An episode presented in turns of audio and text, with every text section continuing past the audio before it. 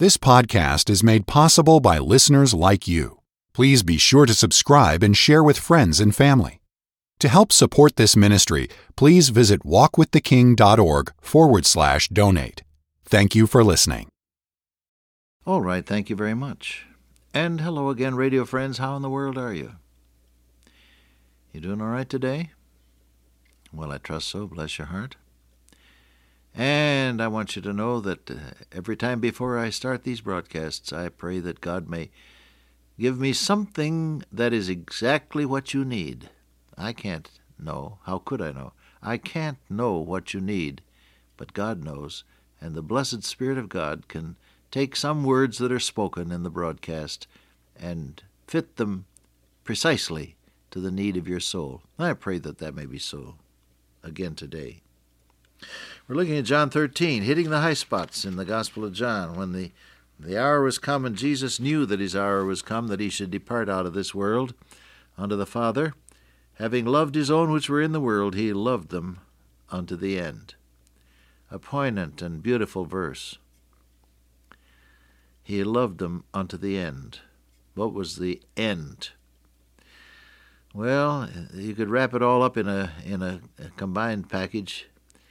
It was the kiss of betrayal by Judas. It was the uh, mock trial, first in the high priest's uh, chambers, and then with Pilate, and then to Herod, and then back to Pilate again, and then it was the crucifixion, and it was the hours of agony on the cross when our Lord Jesus was made to be sin for us, he who knew no sin, that we might be made the righteousness of God in him. Christ also hath suffered for sins, the just for the unjust, that he might bring us to God, says Peter. And then it was that last moment when he dismissed his spirit, the end. But you know, as you look at it now, from the point of view of sacred history, it was not just the end, it was the beginning, wasn't it? And he triumphed over principalities and powers, triumphing over them in his cross, and nailed the ordinances that were contrary to us, he nailed them to his cross, and has given to us the victory. Thanks be unto God, which giveth us the victory through our Lord Jesus Christ. He loved them unto the end. He knew what was in the heart of Judas. He knew that Peter would deny him.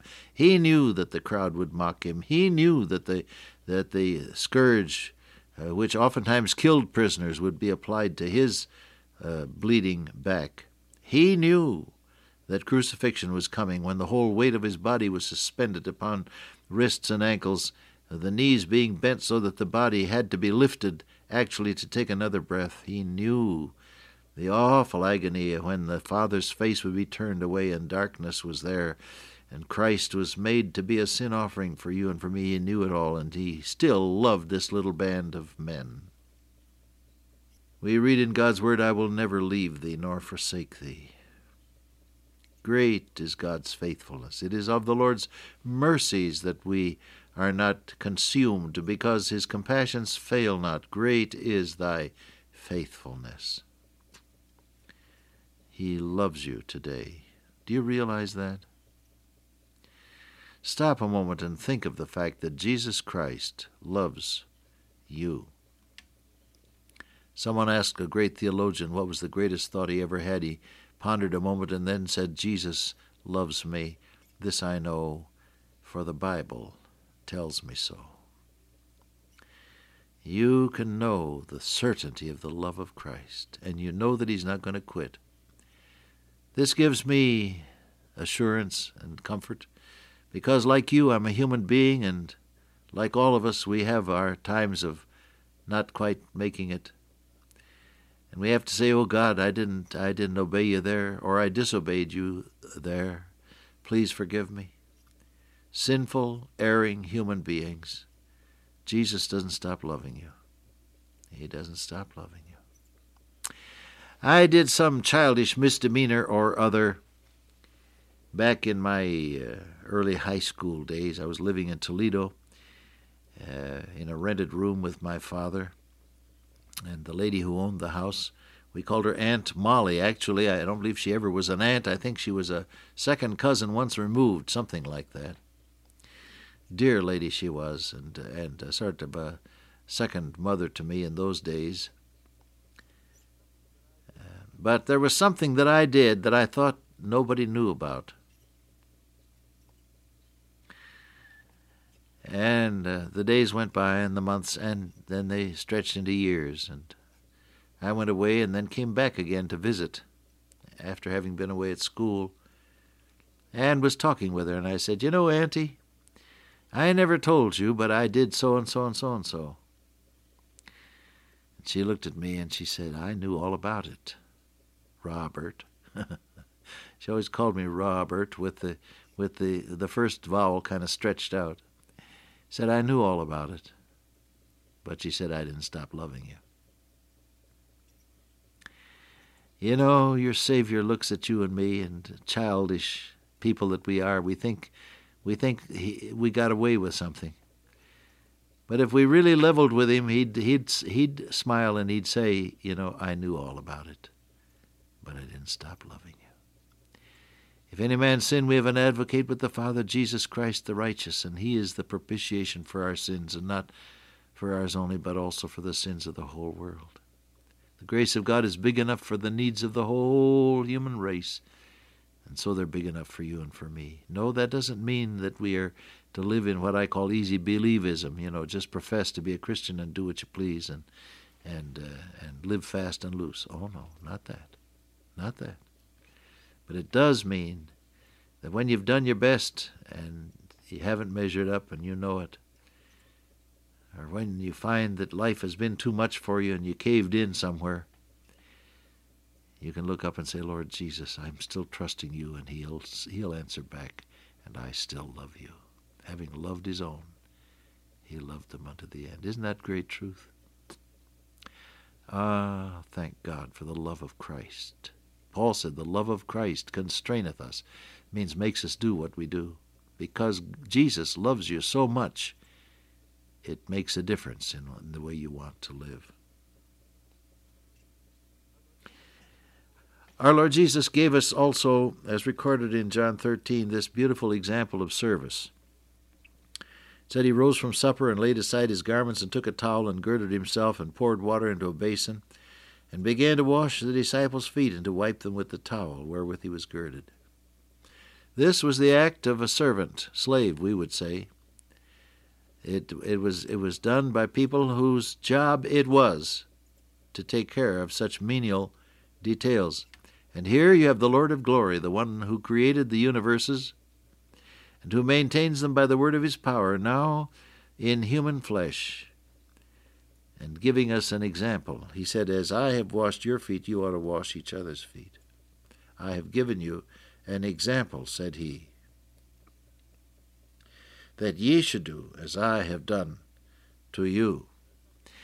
Now, there are some denominations that have what they call foot washing services. I've been in them, and they're very beautiful and very holy and very touching. I have the idea, however, that, that the thrust of this passage is not that we should have foot washing services, but that we shouldn't be above doing service for other people, just as Jesus our Lord wasn't above doing service, menial though it were, was uh, for uh, his disciples. Paul said in Galatians, Ye have been called unto liberty, only use that liberty, use not that liberty as an occasion to the flesh, but by love serve the verb is douleuo, serve like a slave. By love, serve like a slave for each other. He said in uh, Corinthians, We preach not ourselves, but Christ Jesus as Lord, and ourselves your servants, douloi, slaves, for Jesus' sake.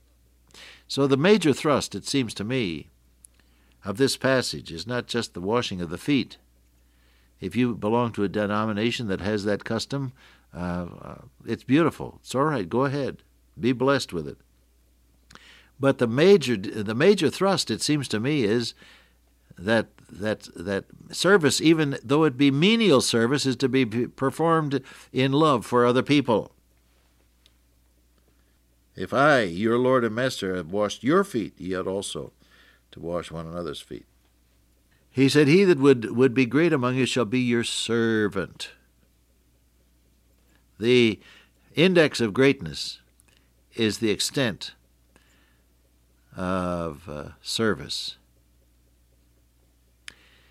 you got a job. Many of you go to business every day, men and women. And uh, so you have a job. Maybe you're a supervisor, maybe you're an employee just in line, whatever. Let me tell you something. The index of your success will always be based upon the amount and attitude of your service to others. Unrequested service, done freely and in love, will endear you to people and will create for you a following. That, my friend, is exactly where it's at. If you're if you're the boss, don't be above helping to fold some things for a mailing that has to be gotten out. Get on down there with the folk that are struggling to meet a deadline and help them. That's what I'm talking about. If you are a member of one uh, sub department and you see somebody just across the way that is overburdened with something that you could help with, offer to help. Now, don't interfere. There's nobody worse than somebody who is nosy and interfering with somebody else's work. Don't do it. And don't bother giving orders to somebody. You know, you could get along a lot better if you do this or that. No, come on, don't do that. But to go cheerfully out of your way to help another without being asked, that is the secret of real service. And if you're a Christian, you and I, who are believers, should be the first to initiate that blessed course of action. Here, let me help. Will you try that out today? Or if you're listening to this broadcast late at night, will you try it tomorrow? Here, let me help. Don't interfere. Don't be nosy. Don't be officious. Don't give advice. Just help. Go cheerfully out of your way to help others without being asked foot washing. Jesus was not above performing a menial service that was usually done by slaves. And he said, That's what I want you to do. I want you to be willing to do something for others, even though it's not your place and you don't get any credit for it, but be willing to help. It's quite a thought, isn't it? Well, I want to tell you something. That principle that I've given you, I'll say it just once again go cheerfully out of your way to help others without being asked. That principle will work, I almost said miracles, it will work tremendous changes in the attitude of other people and in your own attitude towards your job and in the atmosphere of the workplace. You try it. Works in families too, by the way. Dear Father, today, oh, may we be willing, happy, Christ honoring servants. I ask in His name, amen.